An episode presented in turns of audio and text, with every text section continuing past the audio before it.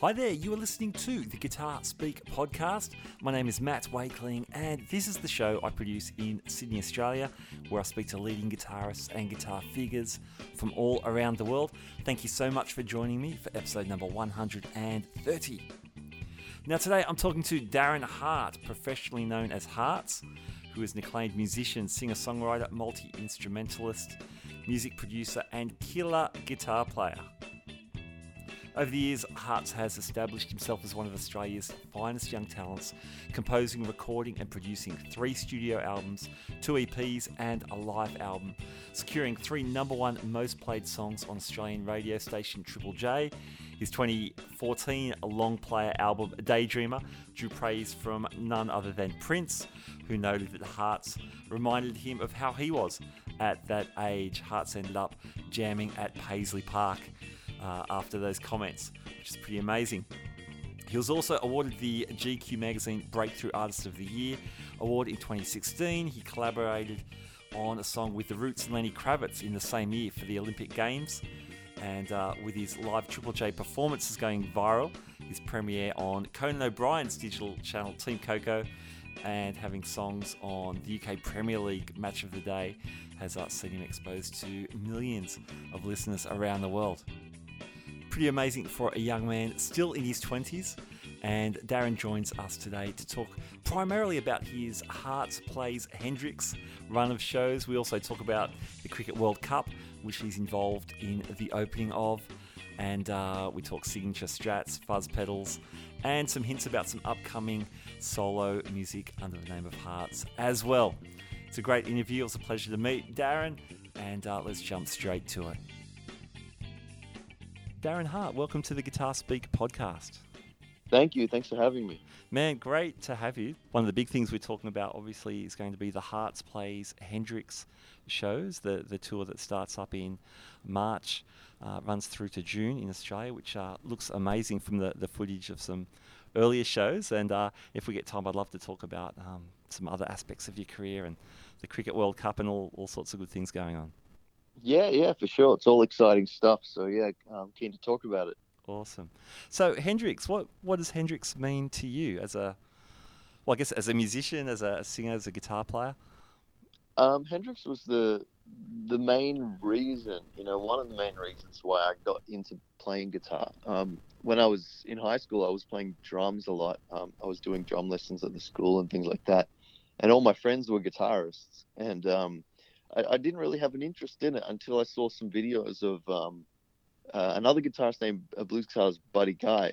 Um, I saw some videos of him playing, and I saw uh, one specific video of him playing, and he was like being real flamboyant. He was like jumping off stage, and he was playing in the audience and you know, behind his head and screaming and yelling, and and I was like, this is amazing. I was like, I, I, and I hadn't known about blues music or anything. Like I was just, you know, I grew up on listening to like you know a lot of hits music and, and, pop music and things like that. Sure. So um, so that was my first introduction, and then I started delving into blues music, and then obviously from Buddy Guy, I discovered people like um, you know all the blues led all the all the blues legends from Muddy Waters, all the Kings, you know, yeah, and then yeah. eventually um, eventually got onto Jimi Hendrix, and um, when I heard Jimi Hendrix for the first time and, and his stuff, um, I heard all the live stuff and, and his Woodstock performance and all that was my first kind of delving into Hendrix.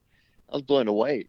I was blown away mostly by the freedom of expression that he had that I hadn't quite seen in other people that I admired, like Buddy Guy and B.B. King and stuff. Um, that it he felt like fearless in his playing. He felt like, you know, he wasn't afraid of taking the guitar where it hadn't been before or making bad notes or making just noise and and stuff. And and, and I really like that. I really like that kind of boldness that that he had in his playing.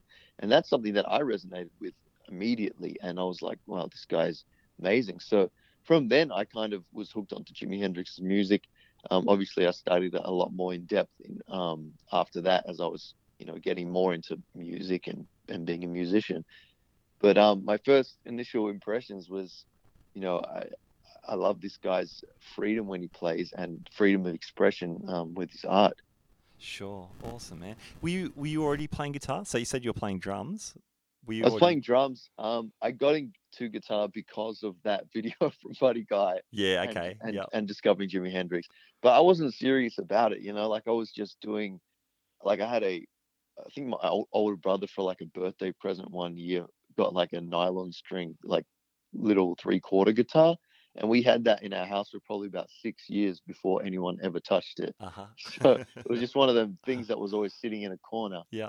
Um, and then I, I started playing drums, but we didn't really have the space in our house to, to have the drum kit. So um, I would just play at the school um, after after school and, and any anywhere I could. But um, we had that guitar, so I thought, oh, might as well, you know, see if I can, you know, learn this this thing while I'm doing nothing. And you know, I'd be playing like that nylon string acoustic while my brother was playing video games or something like that. So I was just chilling on Yeah. the couch do, um, playing playing guitar. So I was doing that for a good few years, probably two or three years, playing every day, just for fun. You know, just figuring out things or watching videos of Hendrix and trying to imitate like what notes he was playing and stuff. Because I, I didn't have a, like a teacher or anything like that. I just didn't really know how to get into it. So I used to watch like videos of of blues guitarists and and other things that I was really inspired by to try and figure out the notes they were playing and and that was kind of my learning experience in getting into the guitar. And then after a while, um, I bought my first electric guitar, um, which was a um, a copy of a, a 335 kind of model Okay. um, cool. by by Samick. and it wa- I think it was about 300 bucks at the time or something Yeah. Yeah. and I'd never really spent money on a musical instrument before, so so that was a big deal for me. So um, and then once the electric started, you know, obviously every, it just kind of it just went from there. You know, once you once you get your hands on electric guitar, yeah. there's, Absolutely. there's no put there's no putting it down. So I took it a lot more seriously after that. Yeah. Awesome, man. Do you remember what you're plugging in your Samick to? Yeah, I had a um small Behringer um like practice amp. I think it was like a 15 watt solid state. Um, it was it was the cheapest one you could get at the time. It was Yeah, just like yeah. a little Behringer thing, but it had like 99 effects on it and stuff. You know those ones. Perfect. Yeah. Yeah. And Yeah. it had like the delay and the and the um, reverbs, and also had like distortions and overdrives and choruses, and it had basically everything I needed at the time to like get excited about playing guitar. Yeah. Yeah. So, um, tones, man. Good to go. Yeah. So uh, we, so me and my my older brother as well. He he got into it at the same time as I did, just because we had one in the house now, and it was just something cool. So um, so we used to, yeah, we used to play with that amp a lot, and I, I hope my parents still have it somewhere actually at their house. Uh huh. They might still have that that amp somewhere, but yeah, it was it was nice. Like I I didn't really know you know about gear and things like that. Then I was just doing it for fun. So Yeah. a cheap, you know, Samick guitar with a Behringer was was all I needed to to to play at that time. So you've gone on and you've built this amazing solo career. Um, you're in a, a position where you've got critical and and uh, popular attention and, and acclaim. So why? And we might talk about some of that stuff if we can. But so why at this stage? Why why put a Hendrix show together? Um, well, this was something that was always in the back of my mind for at least a few years. Um, well, the way it started was I would, I'd play like Harts shows, and um, I'd always finish the show with say a cover or something, just to kind of give an audience something special. And a lot of the times it was a Hendrix cover.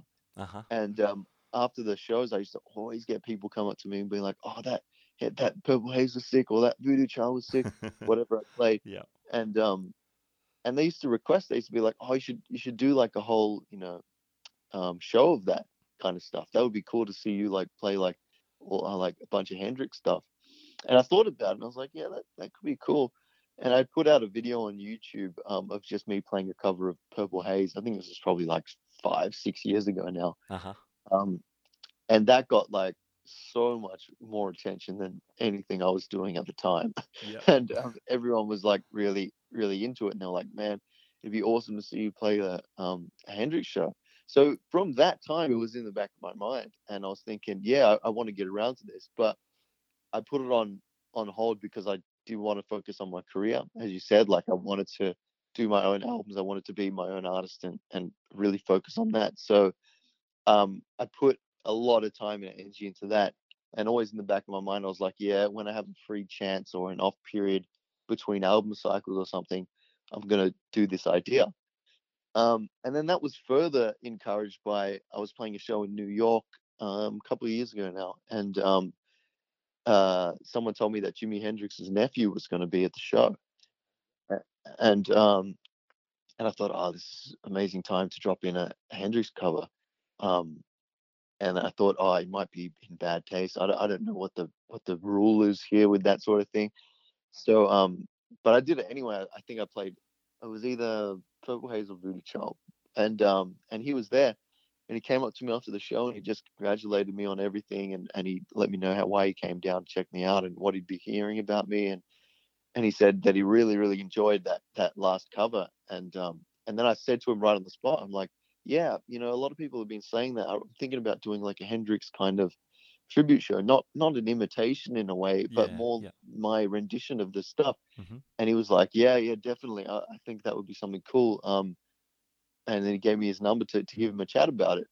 So um, after a while, I I chatted to him about it, and we talked through ideas about um, putting this together and you know incorporating what we can. And obviously, with the Hendrix estate, it's very very hard because he he runs it and he works with his mum um on that, which his Mhm. mum's Janie Hendrix who runs it. Yeah. So um so it's very hard with licensing and things like that for all that kind of stuff. But they've been very supportive in in you know encouraging me to take on this project as well. So it was a perfect opportunity. You know, it was it was pitched to me for for 2019 last year um, to do it, um, and I accepted um, one show, the Melbourne show, um, and then it kind of spiraled from there. Everyone was requesting it, as well as venues were like, "Oh, we'd like to take on this show for 2020 and stuff." So it turned into a tour pretty naturally. So um, as I said, like I, it was in the back of my mind to do. Um, I I was just waiting on timing, and um, and with other things I've got on, maybe we'll chat about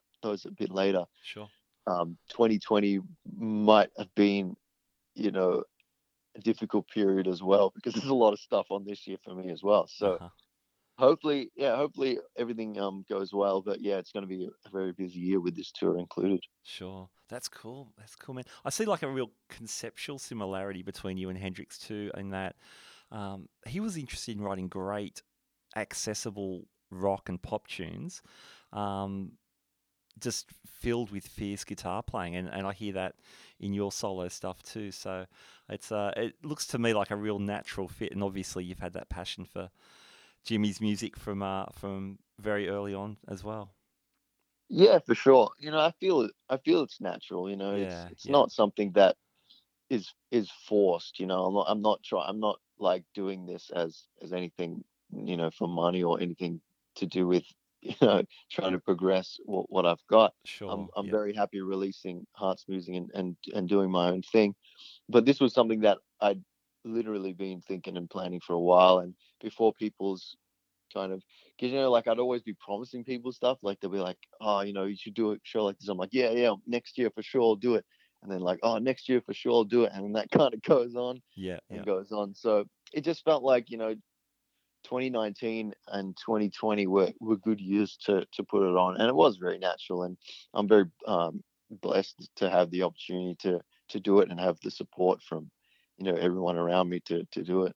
That's cool, man. You seem to have an affinity with with Jimi, mm, yeah, kind of tones. I um I was listening to your Live in Brisbane album, which I love, and man, the fuzz on that record, your uh, your guitar tone on that is mammoth fuzzy. Um, not Jimi, maybe fuzzy. It's it's your own thing, but um, it seems like you can dial dial into the Hendrix kind of tonal world pretty comfortably as well.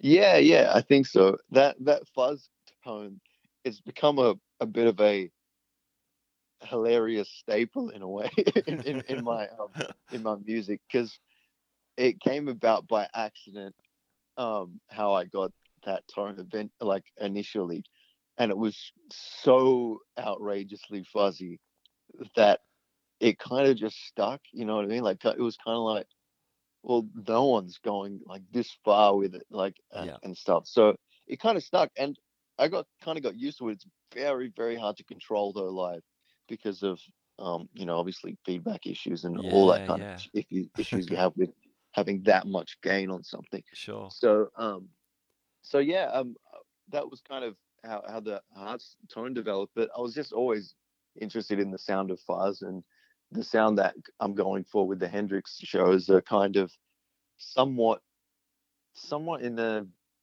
in a middle ground between the two. Like it's Mhm. it's not trying to recreate exactly Hendrix's rig, like his his tone and his his thing, but um, it's very much closer to Hendrix than it is to what you'd hear at a Harts show.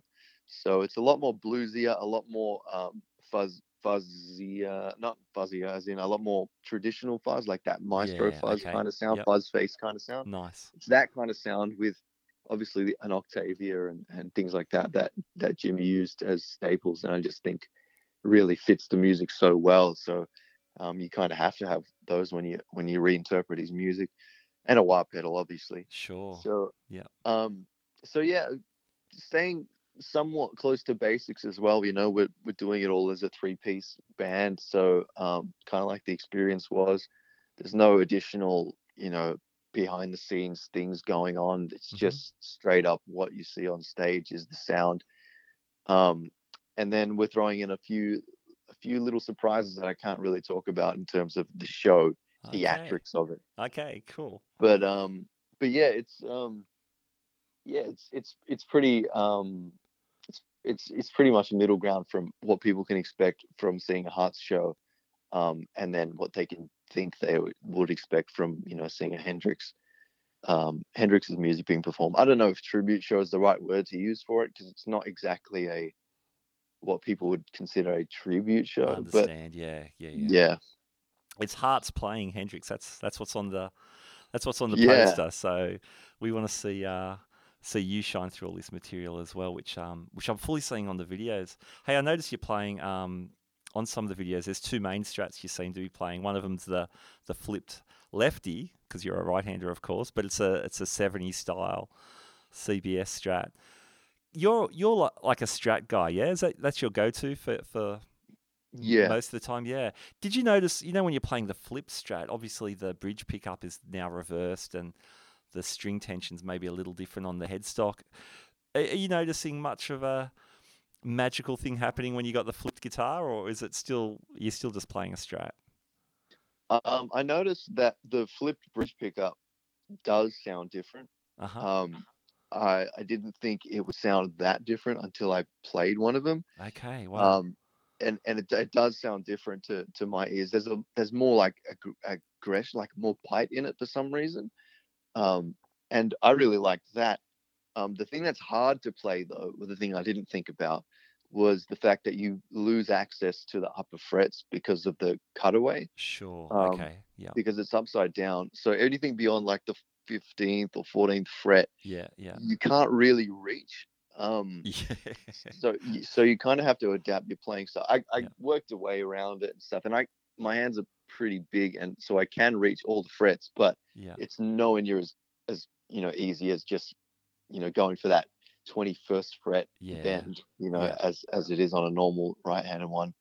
Um, so so that's something I didn't think about. Another thing was that the all the tone and the volume knobs. Um, you're constantly knocking them with your strumming hand Uh huh. like your Yeah.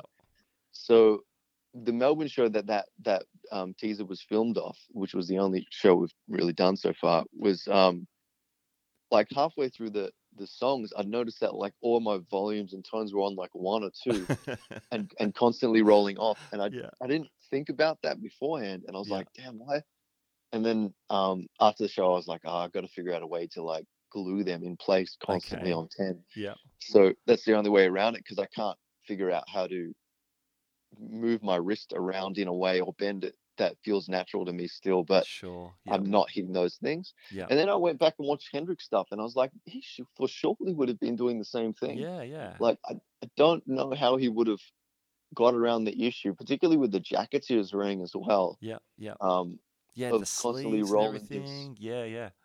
rolling his um his tone and volume knobs down. But yeah, but but anyway, that's that's something that I had to um that I have to learn to to deal with now, and I'll probably have to figure out a way to just make them way more rigid um on on that strat. Sure. Um, but yeah, that was just a, a nice little touch for that show because, as I said like before, it's not supposed to be like a tribute Yeah, of imitation kind of yeah. thing. But I, I, I thought it'd be because I saw it um, advertised in a music shop in Melbourne, and I was like, oh man, that would be like a, a fun little thing to add to the show. So it's like, oh, I kind of got to get it. And those are pretty rare to come by. Those I Uh-huh. think they're early '90s or maybe late '90s ones. They those Fender did a run of them, specifically um, left-handed strung right-handed guitars, um, and they're they're really good. Um, so they're really rare to, to, to, to find, particularly in, in Melbourne or in Australia. So I picked up that, and I thought that would be a really good addition to the show. But I'd fully intended to use my you know my Squier, the one that everyone kind of has associated with me, that painted one. The painted one? Yeah, okay. Yep. um, I was um, I was fully you know keen to to use that for the whole show, but then I can't use a um a vibrato, uh, sorry, a tremolo bar with with that Squier because it feels like the it's gonna snap the bridge every time I do. It's not like a um like the the model of Squier I play as the Squier Affinity, it's, and it's kind of pretty cheap. It's not really that well made and stuff. So every time I try to use something like that, it just feels like it's going to snap or you know the, the strings will no way stay in tune. So Uh-huh. so I so that was a good addition too because like obviously with the Hendrix dive bomb stuff and all that kind of stuff, Yeah, yeah. um, it's it, it's such a good effect to add to like this type of um, these type of songs. So I needed a guitar that I could do that comfortably with as well. So that's why I, I picked up that white one. Yeah, cool, cool, man. Hey, funny thing, um, talking about strats, when the uh, when the Johnny Diesel, when the Diesel signature series strat came out recently, um, through Fender Australia, I just insted on the podcast page. uh, What other Australians should get a signature strat? A lot of people said Ian Moss. Yep, fair enough. And uh, your name popped up a couple of times. What would uh, what would a signature, a heart signature strat, look and sound like? Uh, yeah, man, I'd I'd love to. And you know, I've actually talked to, to Fender about it Okay. because Yep. um I was um I've been involved with Fender in the last couple of years and they've helped me out with stuff. And I was in their new their camp their new campaign for their Ultra series recently, the new Fender Ultra Oh, Strat. awesome, man. um, so cool. So I was the I was the the the talent in the in the campaign videos, which is amazing. But um yeah, I'd I'd love to to have a signature strat. It would probably have to be a Squier though, and Yeah, that's yeah. the problem. Just because it just I, I, I think now that I've kind of branded myself as as a Squier player, a lot of people really like the fact that there's you know a guitarist out there that's you know still playing a Squier and playing all these huge gigs and stuff with a with a Squier and it's a stock Squier. There's nothing done to it. Oh, okay. I was going to ask. Wow, that's cool.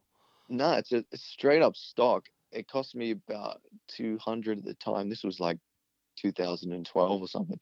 And um, yeah, th- there's nothing done to it, and there's something motivating about about that story. And I didn't realize it until people started telling me that, like you know, um, they bought a Squier Affinity because of me because they saw me playing it, you know, on some huge gig I was playing or something like that, and and and they and that inspired them that you know you don't need the best gear to get in, into guitar, and particularly a lot of young kids as well as and and people like early people that are early getting into guitar and they're you know um wanting to start. It's inspiring to see someone out there that's not using you know a four thousand dollar guitar you know it's it's it's it's a cool look to Yeah, to see yeah. someone and i remember when because because i grew up like really poor you know coming from india to australia and things like that we didn't have a lot so when i got that first like samick guitar um, or even that nylon string i was playing that was i think just from target or something it was just one of those cheap ones um, if i was to see like a guitar hero of the day like i don't know who it was at that time it was probably like jack white or something um, if I was to see someone like them playing a, you know, guitar, and and to be honest, Jack White used to in the White Stripes play like a, a, a cheaper model guitar. That that was inspiring to me because it was like, wow, I don't need to be able to afford, you know, a four thousand dollar guitar with a full Marshall stack and you know, all these boutique pedals just to get the same feeling of of freedom of expression that's playing the guitar than, you know, um, than people out there. So in bringing the whole point back, like, and this is what I spoke to Fender about was like, I'd love to do a signature model, but I'd love to keep it on the more affordable end. Uh huh. Like yeah, I'd, cool. I'd love to be one of those guitarists that makes something that's more for everybody, and particularly gotcha. for people that can get into yeah uh, and get into guitar because there's not a whole lot of you know young guitarists coming about anymore. You know, so I don't know if the future is a guitar future for music. So I would like to play a part in encouraging that as much as I can. You know, making an affordable guitar around the 400 to 500 dollar mark, or or however cheap you can get it. The problem is that you can't do that for limited runs. You know, you can't do, you know, um, it, it, it costs a, a lot of money and there's not probably a lot of margin in doing Squier stuff or doing stuff, you know, um, cheap like that. And I think if you're doing signature stuff, I think it's all custom shop, is it, or is it? I don't know how they how they do all that, but Yeah, Um, I, that- think, I think there's different levels. Yeah, there's definitely the custom shop stuff, and then yeah, some of it becomes a big production. But I understand what you mean with a smaller, a smaller run. I, I'm not sure how the diesel one worked out for Australia, for example. the diesel one was amazing. By by by the way, like I played yeah. that one in in the Fender thing. I was like, damn, this is really good. Uh-huh. But yeah, I'd, I'd love to do. Um, I'd love to love to have a, a signature range, and maybe one day um, I can do it with with Fender. Um, but yeah, I, I that was my thing. Was just like I'd like to really be the guy that's you know helping people you know get into guitar rather than just catering towards the people that are able to afford the best instruments. Sure. That yep. makes sense. Yeah, oh, Yeah. definitely. That's yep. That's that's heaps cool. Hey, another great gig coming up in February. You're opening up the ICC Women's Cricket World Cup, and uh, you, yeah. you're on the the uh, like the theme song for the tournament, I believe. Yeah, yeah. Well, that came about another real natural kind of organic thing because not many people know that I'm that I'm into sport, and obviously, um, for being of Indian background and stuff, my whole family's into cricket. It's very, very big in India. Um, so the opportunity came around for um, a bunch of artists in Australia to to pitch, you know, their rendition of a song from the '70s called uh, "Get Up and Dance." I think it was like a one-hit wonder or something. Oh, okay. I didn't recognize it. Yeah. Yeah, It's yeah, okay. and um, so they had a bunch of artists. Um, this is um, what they've they've told me. They've had a bunch of artists, you know, record th- the versions um, and send it through, and and they kind of just, you know, wanted to go with the best one and the one that fit most with their campaign um, for the use in in the ads as well as on, you know, in their campaign marketing. Pretty much their campaign theme song, and um, yeah, they picked they picked mine, which was amazing. They were like yeah, we really like this version. It's very funky. It's got that that Prince kind of vibe as well, which is something that I that I love and and and very um you know uh, very into creating. So um so they they ran with my version and um and since then they were they thought oh it'd be an amazing opportunity to to, to get you to perform that song at the opening ceremony.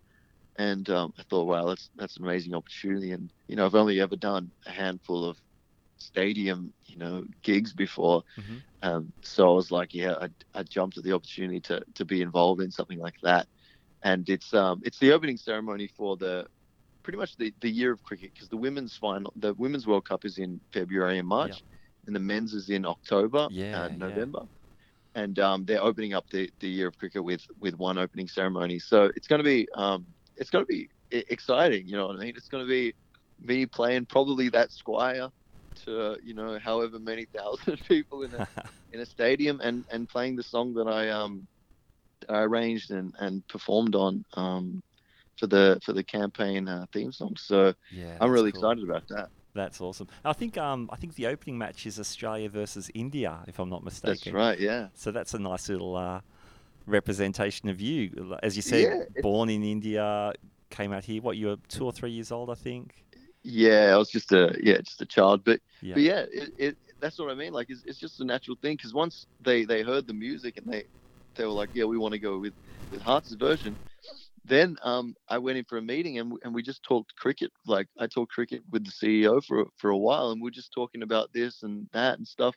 And as I can see that I was you know genuinely interested, um, I think that's when the opportunities started coming about. And it's so you know it's it's so typical of, of the music industry and particularly the ten- entertainment industry to work like that. You know, it's all about, you know, natural relationships, you know, things that build organically Mhm. rather than forcing things. Sure. Um, so it was just a perfect fit for someone like me to to be involved in in this campaign. Yeah, excellent. Fantastic. Darren, I need to let you go, but can I ask you one more question? Is there any, uh, once you get, I don't want to say get through it, I, I, you know, you're going to love doing the Hendrix shows and they're, they're going to be a huge smash. The World Cup's going to be amazing. Um, I'm a huge cricket nut, so it's very rare I get to talk cricket on this podcast. So I'm Yeah. super stoked to meet you. Um, but is there any, any plans for any new Harts music coming up uh, at some stage? Um, just because you've been nice, I'm gonna let you. I'm just gonna. I'm gonna let you know that yeah, there is. Yeah, awesome. Um, there's more. There's more than just plans. Uh-huh. Um, yeah, I can't really reveal more than that, but yeah, it's um, and it's probably sooner than you think, to be honest. Okay. so, Excellent. so yeah, but yeah, um, I have been working hard in the studio for um pretty much the whole of last year and and stuff. So um, yeah, um, the Hendrix stuff will take up a good uh, portion of the year, but that doesn't mean that's the whole year. So yeah. Sure.